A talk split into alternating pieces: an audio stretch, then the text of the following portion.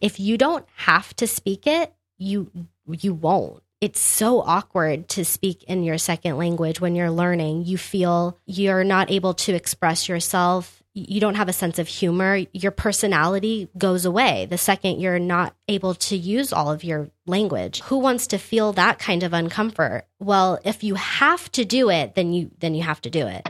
I want to be my current self from this point forward. I want to learn how to play piano. Working with human beings, drinking wine in the middle of the day. I want to be a fire truck driver. I'm going to be the next greatest painter. Just kind of work with kids, getting them ahead in life. I want to be a welder, I want to be a beach bum. I want to be a baseball player. brewmaster. a winemaker. Professional snuggler. Let me mention those sweet, hot lavender baths and writing in the evening. What's up, everybody? I'm Blake Fletcher, and this is the Half Hour Intern Podcast, where we explore the interesting paths people take in life. In today's episode, I interview Holly Taylor, who is an ESL teacher. So, for those of you who don't know, ESL stands for English as a Second Language. And um, this was just such an interesting, cool interview for me to get to do. I feel like this really encompasses this thing that happens on the show sometimes where it's like this you think you know but you have no idea type of job where it's like you can imagine what maybe an english as a second language class is like um, but it's just it's a lot bigger and a lot different um, than I guess I I thought it was. Like there's so much more that Holly has to do and so much more that she has to cover and so many more thought processes that she has to have to try to help these students um, that are new to the United States that you know, for the most part, don't really speak any English whatsoever. Um, so, anyways, it all makes so much sense when you when you learn more about it. But just such an interesting thing to to learn about this kind of experience that that teenage kids are getting upon first arriving in the United States, and uh, and the role that Holly plays in all of this. So, um, I hope you all like this interview. I thought it was very interesting. Without further ado, here is ESL teacher Holly. Thanks so much for coming on the show today. Thank you for having me. Yeah, absolutely. So I think I would like to start with uh, kind of like the most obvious question, which is what exactly is ESL? Uh, I think most of us know that it's English as a second language. I think like the biggest question that most people would have is is it just like an English class? Like kids come in and they just learn English for a little bit? Or is it something like they're just with you like all day long because they don't really know how to speak English very well yet? In the state where I work in Arizona, we have four hours of English that are broken down to reading, writing, grammar, and conversation. Those are four separate class periods that comprises their four hours of English every day For ESL. for ESL. Yeah. Right. So like a regular student would not be getting four hours of English every day. no, a regular student just student. yeah gets their one hour of English and they you know are reading the Odyssey and they have Yeah. to talk about the character development of Odysseus. Um, whereas next door where I'm teaching, we are covering um, let's say the present continuous versus the present simple. And um, maybe our vocabulary that week is oriented on in the house or in the classroom. And you're also helping students understand how English is composed, the order in which we place nouns versus adjectives. And it's very much the composition and structure of the words as opposed to, you know, our English experience as native speakers are is more like where do I how do I write a paper, right? How do you structure an argumentative essay?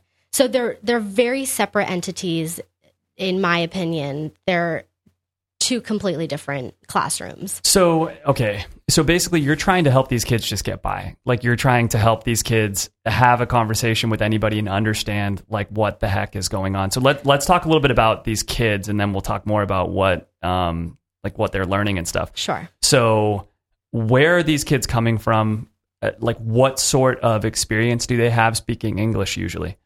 Um, so, so let's say that let's make it easy and say that there are three levels in ESL in in our in our state. We have level one, level two, and level three. Level one, which I do teach, um, they have had very little English experience. They are these levels are determined by a state issued test called in Arizona the Azella. They take this test once they are enrolled for their very first time in school. If their home language is not English, they have to take an Azella test, which says, well, how much English do you know? Um, if they are in level one, then they are supposedly at the lowest level. Um, and there is a literacy. We'll, we may get into that. Um, they haven't had any experience other than probably the media or, you know, movies. And you asked me, where are my students coming from? Uh, the majority are coming from Mexico. Right. Yeah. We're here in Arizona. Right. Similar, I'm sure, to most of the United States. Right. Um, Yes. but you have other kids as well, not just I, Mexican I, students. I do. I have um I have all of my students, which I have about let's say 60 students I see every day. Um, all of them are from Mexico and two two to three of them I think are from Guatemala, Mhm. Spanish still being their first language. Um, and I have three girls uh, that are, and they're not related. They're separately. They came separately, but they're all three from Africa, Mhm. and they share uh, a different first language. Um, two of them are from Rwanda. They speak Kinyarwanda, which is a a, a language that is very particular to one region, and Mm. it's very difficult to find um, dictionaries and translators for that language Gotta be so hard. very very difficult um and though i will say for those students in particular coming from a country where and, and coming to a country where the people in the room have no shared language uh, those students in particular they learn english at a rate exponentially faster than my spanish speaking students who can survive and they can get by here in Phoenix and particularly in the area of Phoenix where I teach. It has been dubbed kind of the like little Mexico of Phoenix. Very Right. very high population and and many of them can go through their day and not need English in a way. Right. When they go out at lunchtime, they can speak to other like Mexican ethnicity Absolutely. or you know any go- Spanish speaking kids that happen to be there that aren't in the ESL classes but that are going to help them get by and that they can be friends with. Exactly. And beyond that, when they go to Walgreens, when they go to McDonald's, the likelihood of them interacting with someone who also speaks Spanish is extremely high. Yeah. Particularly in, in these neighborhoods. Um, and, and the district where I teach, especially the school zone, is just very predominantly Hispanic. And um, thus, many of them the bus drivers the the even their their science and their math teachers many of them can speak spanish so um i i find that when i first tell people oh i have a student and you know she speaks kinyarwanda and she you know cannot she has to use english to communicate to me and she has to use english to communicate to the person next to her Mm-hmm. that child, though initially there's a sense of ah, pity is kind of strong, but a sense of oh man, what a what a difficult situation you must be in. Yeah, and like how absolutely lonely true. she must be and her her ability to to grasp English is astronomically higher because it's a survival skill in a way that the other students aren't really feeling that. That's interesting. So let's talk about that a little bit. Yeah. You have these so you teach the level 1 that you mentioned. So you teach the I people do. that like maybe they know how to say hello and thank you and that's probably about it. Yes. So the things that you are trying to teach these kids, I imagine has to be a little bit of a survival mode sort of thing. Like something I was saying before we started the interview is that I like I remember when I was taking Spanish class back in high school, one of like the earlier things that we learned how to say is uh, like "Where's the beach?" in Spanish, and you learn like these silly things to say, and it's like in retrospect that is a funny and interesting thing t- for a white American kid to learn how to say. Right. When if you were in a Spanish speaking country, you're probably going to be on vacation. and You're probably going to want to know where the beach is. Exactly. And the these kids that are in your class, they don't need to know where the beach is at all. Like Yeah. they need to know. Um, obviously, there's there's the things like hello, please, thank you, whatever Right. else. But then there's actually like important, just societal things for getting by. Like Right. if um, like I, I wonder, do you ever have conversations with your kids like if you are crossing like i don't know I, i'm just trying to think of all the things that you would try to like go over in your head like Mm-hmm. if a police officer stops you say like hello sir and you know Yes, whatever and like you try to like get them these uh, like cultural norms um, Right. that will really help them like survive in a situation where the other person that they're talking to cannot Right. bridge that gap at all Right, right. Um, no, exactly. I, I, I don't think my students know the word beach yet um, because it, that's not absolutely relevant at this point. And I am. I'm trying to teach them survival skills and English. They kind of go hand in hand. Um, you know, one of the first things I have to teach them is how to to respectfully ask for things that they need in the classroom. Um, going back to my majority Spanish speaking students, the the structure of Spanish is very different from the structure of English in a lot of ways. Where in English we would say something like, "Can I go to the bathroom?" or "Can I borrow a pencil?"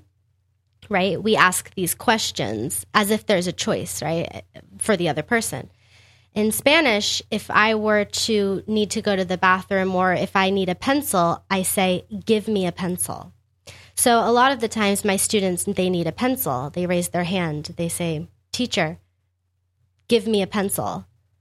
And I look at them, "Okay, well, that's quite direct." Yeah, see, this is Um, the type of thing that I'm thinking of. That right. like an English speaker like me wouldn't. It, everything you just shared, like I had no idea. So in, in and God forbid, like a somebody of a like I said, like a police officer Right. or whoever the hell else that they get in like a minor confrontation with or something, and they Right. say the thing the wrong way. Right. You know. Right. So so there there is a unit at some point in English development where you learn how to politely ask for a question in English and it's called in English we call them indirect questions where when we want something we ask like a very polite would you mind if I had a sip of your water?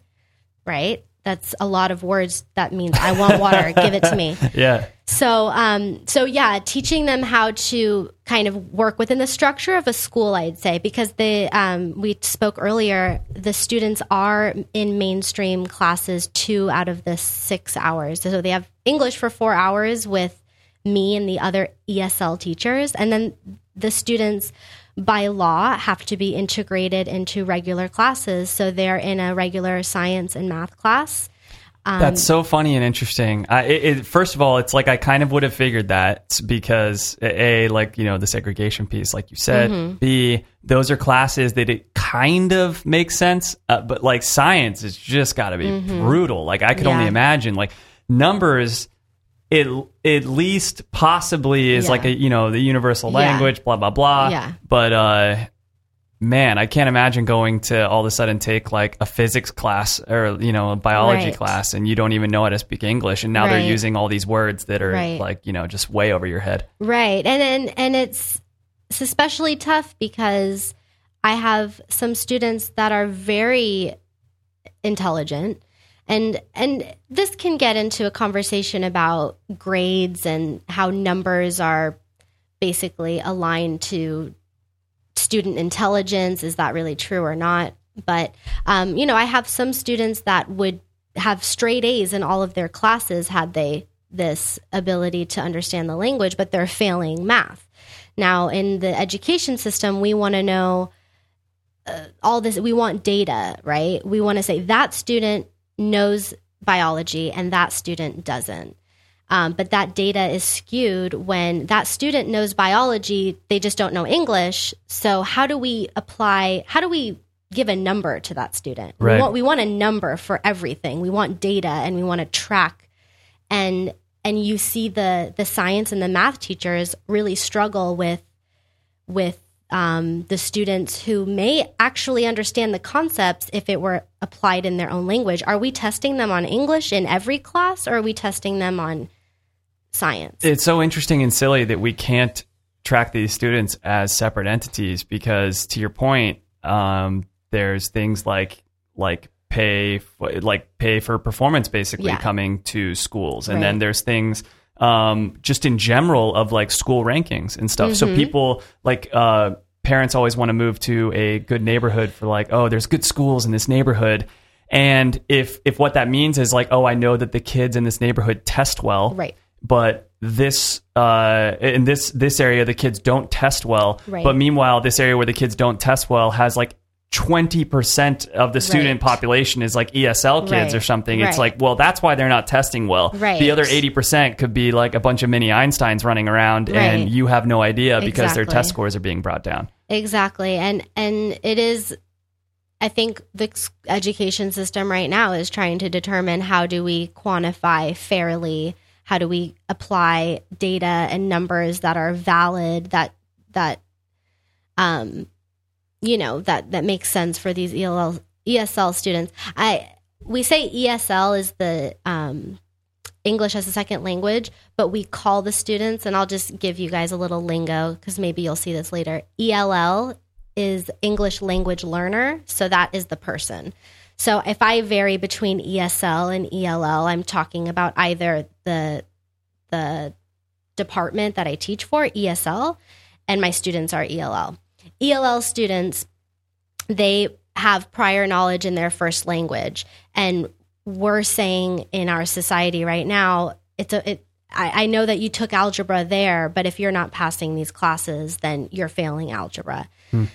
Um, but yeah, it, it's an it's incredibly difficult, and you get a lot of. Um, you're right about school rankings and about um, even teacher pay. Uh, teacher, we we get a bonus if we have a certain type of data and and growth. Everything is growth. Uh, and if we don't get that pay, then you know teachers are already kind of struggling financially as it is. And even just the last couple of weeks, I've sat with my department and we've had to talk about, um, you know, how do how do we field these concerns from math and science teachers that sometimes come to us and say, how how how can you help my student? What can I do? You know, I don't speak Spanish. I don't I don't know how to to help this situation. So they That- feel helpless and frustrated. right, and Meanwhile, look the kid probably feels helpless and frustrated, and you're helpless and frustrated. Right. It's just like a Right. non-ideal situation. non-ideal and and there there are some conceivable ways in which the school attempts to like rectify these issues um but but yeah it, it kind of varies based upon how interested the teacher is in helping individual students. And there's just too much of a range of teacher performance. You have those that are there for the right reasons that will bend over backwards to make sure that every student is there you know those who don't get into teaching for the money. And then you get those who are just trying to get to that 20 years ready to retire and not necessarily wanting to spend the extra time and effort um in in doing that I can't imagine what it's like being you, like particularly in the level one of this. Um, there's so you know, it, I feel like being a teacher in general. Um, it's got to be difficult not to get kind of like wrapped up in the lives of your students and stuff like that. And I, how you were talking earlier about having almost like pity for some of the kids and stuff like that. It's uh, it's just got to be really, really difficult trying to like wrap your head around what the hell these kids are going through. Like, is that something that you think about a lot and it like weighs on you day to day? Um, you know, that's a really good question. It it does. Um, it does, but there is this normalcy that I I feel, and I've I've been reflecting on this recently. Um, I'm not sure if I I I'm not I I spent a year living in Mexico, uh, last year. Um, I went from living in Mexico. I came back. Um, and one month later i started two months later i started this job so i have a comfort level with this population that kind of allows me to not see so it's not shocking to me because i've spent the last year working with people in this culture and i've actually been on the end of what it is like to live in mexico Right. um, granted, that was a really different teaching experience. I was teaching mostly upper middle class working adults in Mexico. Who are voluntarily trying to learn English. Exactly, and and had enough money to pay for a private language academy. Um, so so it's a different type of of experience, but um, it doesn't. It's it's got I don't know how to say it. it's kind of been normalized um, in my day to day. It's it's that's kind those are the people I've been spending the bulk of my day with for the Yeah. last year plus, and so um, I'm not. Every once in a while, something will happen, or there'll be a an experience where I'm kind of well. Election day that was that was tough. The day after that, I kind of saw a little bit more clearly what uh, what these students the, the kind of fear that some of these students live in. But uh, i would like to say that you know um, teenagers are I, I work at a high school. Teenagers are kind of teenagers and they're kind of goofy and laughing and joking with their friends. And regardless of the hardships they face at home uh, school especially my class uh, I, I it's a really safe place and it's a fun place. And so um, they don't i don't see a lot of their issues come into my classroom because they're excited to learn they're excited to see their friends just as any any kind of high school is. But then i do dwell on it outside you know making dinner and i think about a particular situation that a student is in um, and i think gosh you know how different of an experience they're having than one that i've had but I, i'm comfortable with the at this point with um, the differences between my upbringing and and theirs it's me being the foreigner uh, this is kind of how i felt um, I went to Mexico because I thought to myself, what would it be like to be the foreigner? Right? I'm I'm a middle upper class white girl living in America, so I've never felt like a minority, really. Uh, but what does that feel like? You know, when when you're the one that sticks out. And so I went somewhere to to seek that feeling, and um, and I and I continue to. I kind of feel like the foreigner in, in the room your class, sometimes. yeah. Um, but it's something I've gotten more comfortable with. Yeah. So you mentioned the election. I want to talk about that Yeah. more in just a second. Yeah. Um, but before that, and kind of so that we can talk about that, I would love to know: Are you? Uh, I know you know how to speak Spanish. Mm-hmm. Are you able to speak Spanish to your kids, or do you purposely like? It's like you can't allow that. You don't want to let them see you speaking Uh, Spanish type thing. I know. Such a tricky question. Well, I can answer it. I, I do speak Spanish and I do um to I do use some Spanish in class. Now, the law I believe there's a law that's like no Spanish or no um, you know, first language instruction. So my instruction is always in English Mhm. and I speak slowly and very um I enunciate and so forth so that they can I, I choose my words very wisely when I'm speaking to them in English, but I can I can give secondary instruction in Spanish. And so for example, I'm like teaching a concept to the whole class. It's all in English. Here's the exercise that they need to do. Um, at that point, I can one on one or or give give some Spanish instruction, but it's kind of frowned upon. And to be quite honest, I don't. The second the students know that I speak Spanish, they have zero need to speak English. To me. Totally. And I can tell you from my personal experience in my own Spanish speaking, if you don't have to speak it, you you won't. Um, it's so awkward to speak in your second language when you're learning. You feel, and this, uh, you're not able to express yourself. You have to. You don't have a sense of humor. Your personality goes away the second you're not able to use all of your language. Yeah, that's such a good point. Right. And so who wants to feel that kind of uncomfort? Well, if you have to do it, then you then you have to do it. Um, and so my students they they probably at this point know how to ask me for a pencil or they know how to say, "Can you please come here?" or those little phrases, but they're not saying it to me because they know that I understand what they're saying if they're saying it in Spanish. And why put yourself in that kind of uncomfortable position when you can avoid it? And and that's been the case for myself included. Um, I I'm very nervous to speak. Not very, but I don't prefer speaking Spanish with people who also speak English. Um, for example, uh, my boyfriend he's speaks Spanish. Also, he speaks English. Um, we never talk to each other in Spanish because it. Uh, I don't. I'm not funny. I'm not smart. I'm. I'm very direct, and I can't express myself with all of my language tools. So I don't want to do that. Yeah. Um, but when I'm speaking with his mom, for example, and that's our only form of communication, it comes out really quickly. So similarly, that's what my students experience. I I probably and I've thought about this a ton. I need to, you know, say that you know, there's no, eventually there will be no Spanish speaking to the teacher, but uh, in this as early as we are, I also think first I need to give them a comfortable place to be.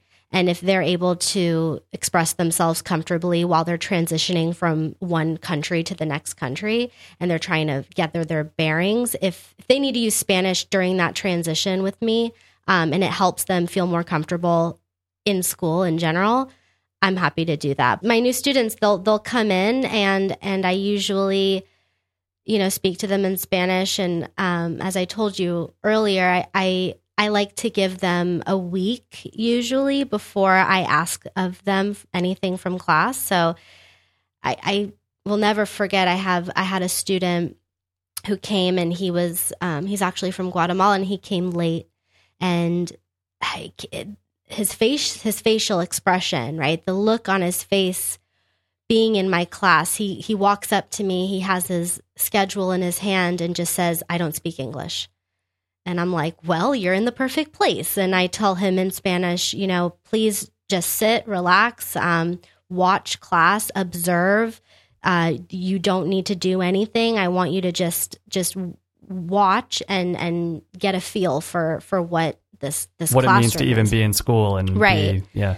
right and um and and eventually you know they'll work themselves into the class system but but yeah it, it is it is tough. And i will say that at this point in time um there is a lot of secondary spanish that is being used in my classroom.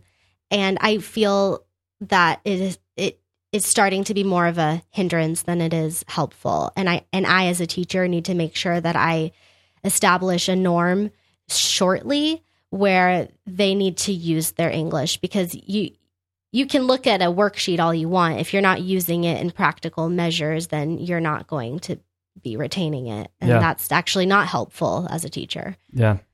So, knowing that you can and will speak Spanish to these kids, what happened after the election? Did they Mm. want to talk about that with you? Like, I would have to imagine that there is at least a decent chunk of these kids that are not documented. Um, yeah, like how nervous was everyone, and and what was like the just I guess overall mood of everything?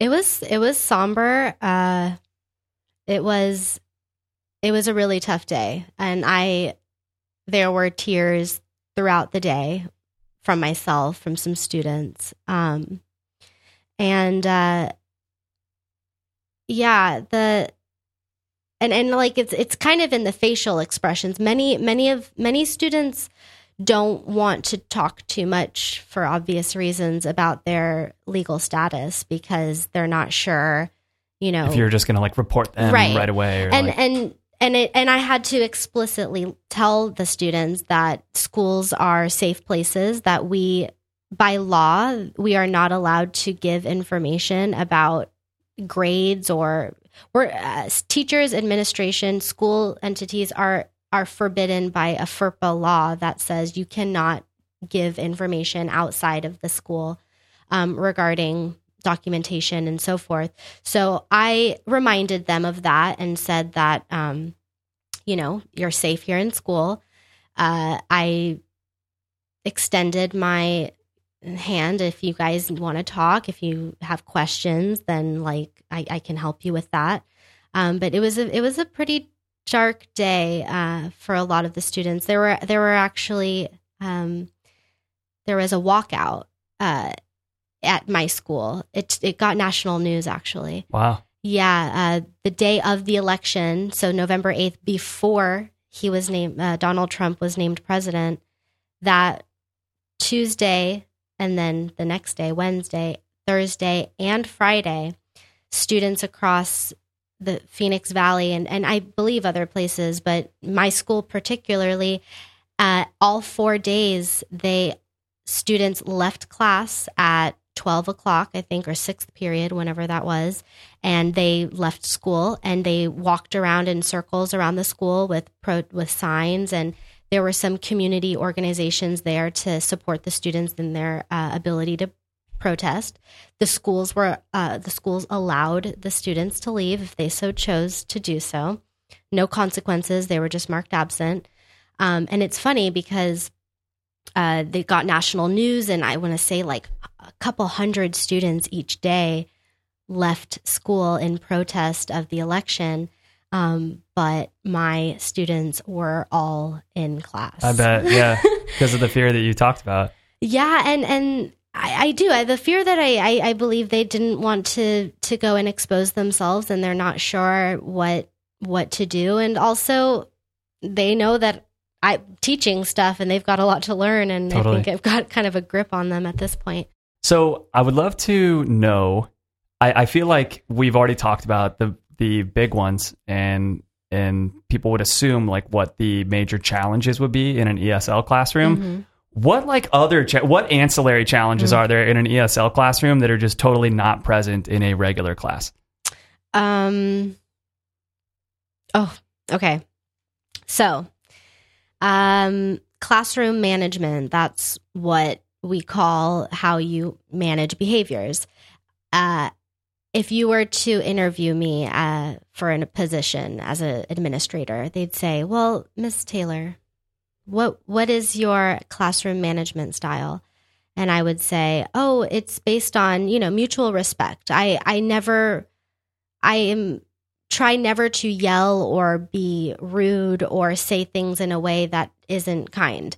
So even if I'm telling you to sit down and be quiet, I'll approach it with uh, some tact, right? And that way, I receive the same type of respect. Right. Okay, that's my that's my spiel. Uh, it's hard to be respectful. Okay, how do you convey respect through language, right? Through using a very particularly poised phrase. Would you mind sitting down, please? Because it's really kind of distracting me and the other students. Is that all right with you? Okay, thank you. I mean, how do you? That's that's too many words. Um, one of the biggest challenges is being able to convey something like stop talking uh, or sit down or please don't get up in the middle of me talking. You know the pencil sharpener for example. I'm i'm in the middle of a lesson and i have a student that just for some reason or another is in la la land and decides to sharpen their pencil in the middle of my presentation. Well that's fine. Okay. I i would like to tell him the student or her to sit down. And i have to to basically point to the seat put my arm down sit down right i have to be kind of rude and direct because Yeah. i don't have the luxury of of being so elaborate with language to be kind and respectful Right. um, so I have a, I, I took this workshop on how to create a positive classroom climate. It's for professional development hours. It's just something that teachers have to do on their free time. And uh, the whole class, I mean, I was with other teachers and they said, you know, make sure you have very explicit procedures and, and exp- it's always important to explain to students why there is a rule. You know, so it's not just so this is the rule and that's that's all you need to know. Um, and I continued to raise my hand in this classroom full of other teachers and said, "But what if you can't use language to convey the why? What what do you do there? You know?" just like, damn it, Holly, why do you keep asking I that know, question? I know. Um, so what I ended up doing is, you know, I have a I have a visual that has a you know um, pictures of someone sitting down in a chair and like an arrow pointing to that, and I will just reference this picture. Okay, that means sit down in your chair. Um, so it's been hard, I think, um, in that way that I have to say things like "stop talking" or um, "don't don't do that right now." So you don't quite get to have like the classroom culture that you want to have. Right, and I mean it's and it's yeah. On the flip of that, though, do you feel like because these kids don't really know how to speak English, and I imagine that all of them arrive like freaking deer in headlights, Mm-hmm. you know, just very like timid and, and nervous, that that you almost get like more respect than a traditional te- like you mentioned about like oh the kid sharpening the pencil and stuff Right. like that like i i always it, like i don't I don't know what it's like in most high schools nowadays, but I always assume, like as I'm be- as I'm getting older, that kids are getting worse, and that like Mm-hmm. right now, like every high school classroom is like the movie Gangster's Paradise, and everyone's just like "fuck you, teacher," and like what? Yeah, And but like in your classroom, they don't know how to say "fuck you, teacher," so like they're just gonna Right. sit there. Is that true? Um. Well, hmm. It, it's it doesn't. It didn't take them long to realize that I was that they liked me. Uh, whether they knew why or not, you know, I'm I'm nice. I I always greet them. I do my best. It's not a boring class, and so they like my class. And and that so in a, in a different sense, you know, respect is earned from you know facial expressions and body language and stuff like that. Um, but uh, yeah, it's not it's not quite like that. I know I have very few students that are outwardly rude to me because at this point they realize that I'm not. Uh, I don't that I'm nice. You know, I, I deserve respect. Um, but teenagers are teenagers, and we're all addicted to our phones. Them more so than anyone I've ever seen because they've had them for, you know, the majority of their life. Um, but yeah, they're they're they're respectful at the same time. You know, the, they're kids. You know, teenagers. They're they're fif- 15, 16 years old. I mean, I say I'm going to call your mom, and they freak out, and they're like, "No, don't call my mom." So, do you try to teach these kids cultural things in addition to the regular lesson plan? Um, like uh, I I was telling you earlier, like I, I recently saw this uh, Anthony Bourdain thing, and the teacher in this one ESL classroom was teaching these kids about like when you shake someone's hand, you look them in the eye. When you say it, when you're introducing yourself to someone, look them in the eye. Yeah. That's like the polite way to do this. Um, is that first of all, I guess, is that actually part of the lesson plan? Things like that, and then other things like that that have nothing to do with English whatsoever, but Yeah. it's just like this is kind of the way we do things here. Yeah. Um, is that part of the agenda? Um, I think that those crop up unintentionally. Um, I I can say that um, there are like cultural things that I've explicitly taught. Like for example, um, I'm going to go into Thanksgiving uh, this week for because it's Thanksgiving at this point, and um, many of we have two days off of school. They many of them don't know why. uh, they see the word Thanksgiving or even Halloween. You know what is that? Um, homecoming. That was a fun one. Uh, I do teach c- concepts like that, and, and it's mostly kind of what they're going to see in school because I I don't really know what they're exposed to at home. Right. And um, I do know that many of them uh, have moved here with, many students have moved here to live with relatives that already live here. Um, so they they get some of those types of lessons of from from their the relatives that already have that knowledge. Right. Um, but like my um, the thing or homecoming was a really interesting thing because they had no idea what that was. They they we had homecoming week and everyone started dressing up in different clothes. Right there was like cowboy day and like Hawaiian day, and I had this girl is like asks me in Spanish like what is going on? Right. why is this such a weird week? why Like, are you guys like having fun in school? Yeah, like- back in my country, school is just school. you don't have fun. Right. And I was like, well, it's homecoming. And they're like, what's homecoming? I'm like, oh, uh, what is homecoming? Well, I found out what it actually was. It's like for alumni, I guess, is the original purpose. But, you know, there's a dance and there's a football game and it's just like a school spirit week, like welcome to school. It's fall now. And I don't know, we're in America. So we have homecoming this month. Um, well, I it was my birthday, the day of the homecoming football game, and a, it was a Friday, and I decided, you know, my students were like, "What are you going to do for your birthday?" And I said, "I'm going to go to the homecoming football game, and I want you guys to come with me, you know, so that you could see what this whole experience is like." Um, and and also just a bonding experience for the students to know, get to know one another, but to just, I mean, that's a very American tradition, this homecoming concept. And I had to explicitly teach it. Um, and Thanksgiving as well. Like, what is it? That gets into a little bit more of like celebrating um, these American traditions, which I don't think is really the question you asked me. You asked me more like social norms, like shaking someone's hand. Um, I keep it as far as as of lately, I've kept it mostly what how to be how to be successful within the school system, Mm-hmm. um, and how to politely ask to go to the bathroom or what to do, um, you know, with your grades and stuff like that to try to get them to be successful in school. Because, yeah, I'm not a lot of school related stuff. yeah, Yeah. mostly.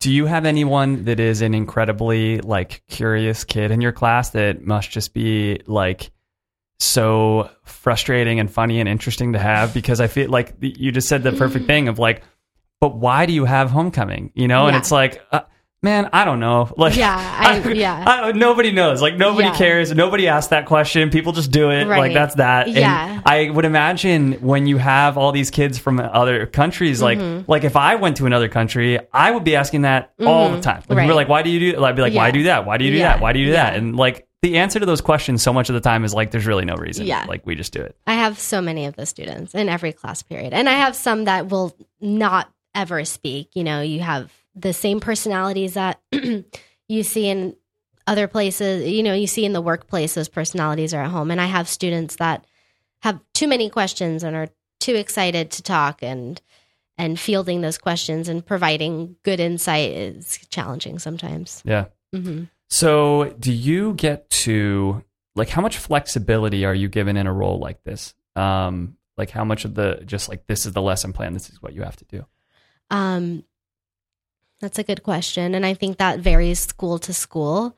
Um, I do have from my district, I do, meaning all of the high schools in my district, which is a lot. Um, I think there are like 12 or 13 high schools in the district. Um, we are all following a plan where we spend a certain amount of time on a concept. So I have a unit that like a six week unit regarding these two tenses and maybe this vocabulary. So I know what content to teach, but in terms of lesson plans, that's my creation, Hmm. which is really great.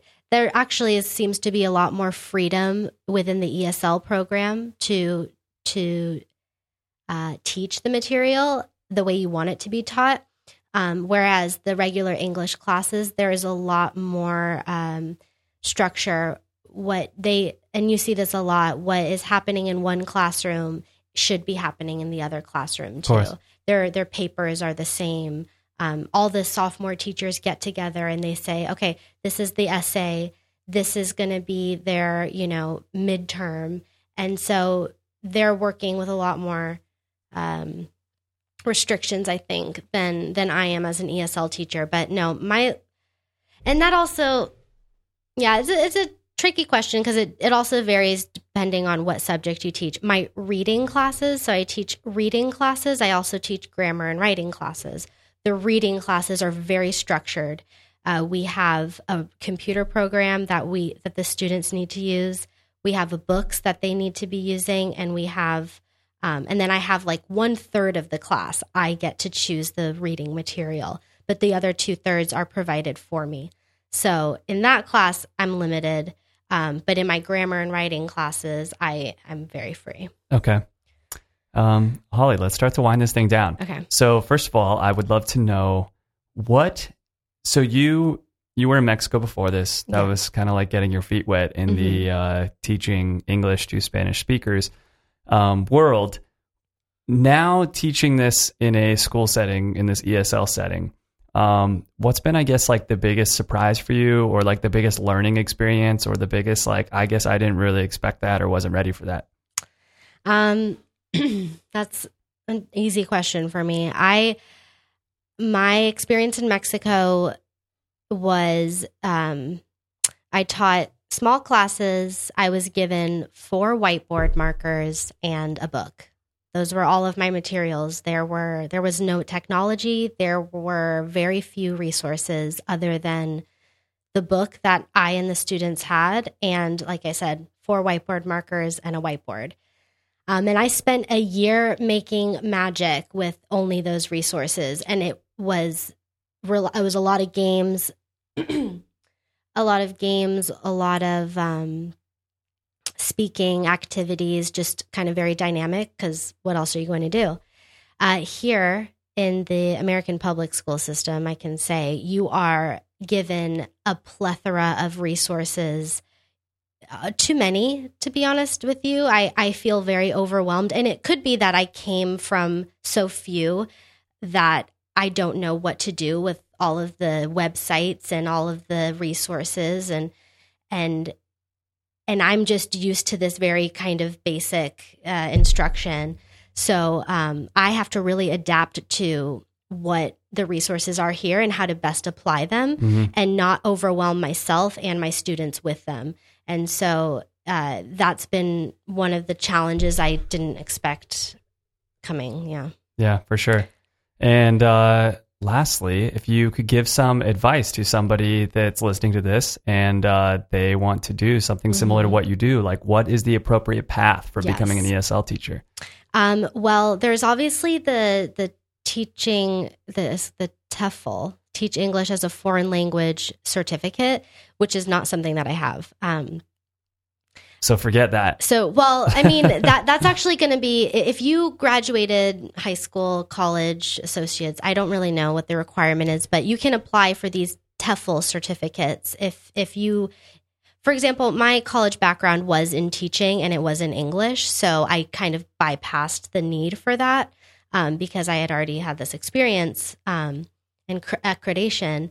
But if you, for example, were like a psychology major and you're not sure what to do with that, and you're interested in maybe teaching abroad, um, and this is abroad only for um, uh, U.S. public schools, you definitely need to have uh, like two years of teaching school and so forth.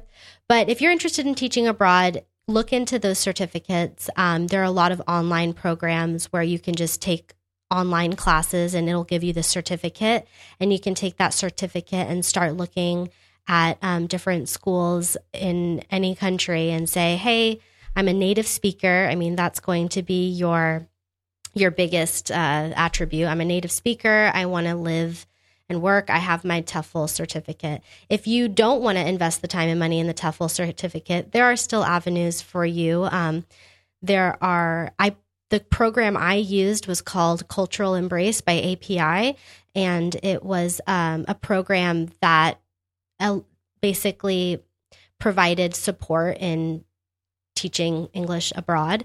I t- I typed in teach English in Mexico. It was one of the first things that came up Nice. and um, they offer their services for a fee and they have other places you can do like thailand and colombia colombia is actually really um, pursuing teachers heavily right now if anyone is interested in living and working in colombia their requirements um, are very minimal to get a teaching job there and they have like five and ten month contracts so um, that's always something that i've thought about doing at some point. Um, but keep in mind that there's a lot of learning that you have to do. Um, just because you speak English fluently does not mean that you're you're ready to to teach this content. Um, I would say look into.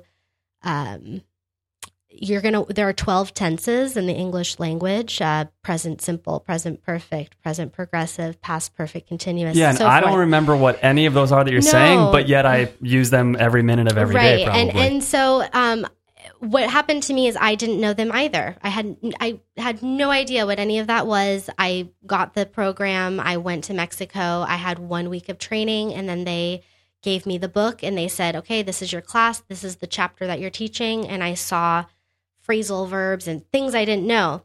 And what did i do?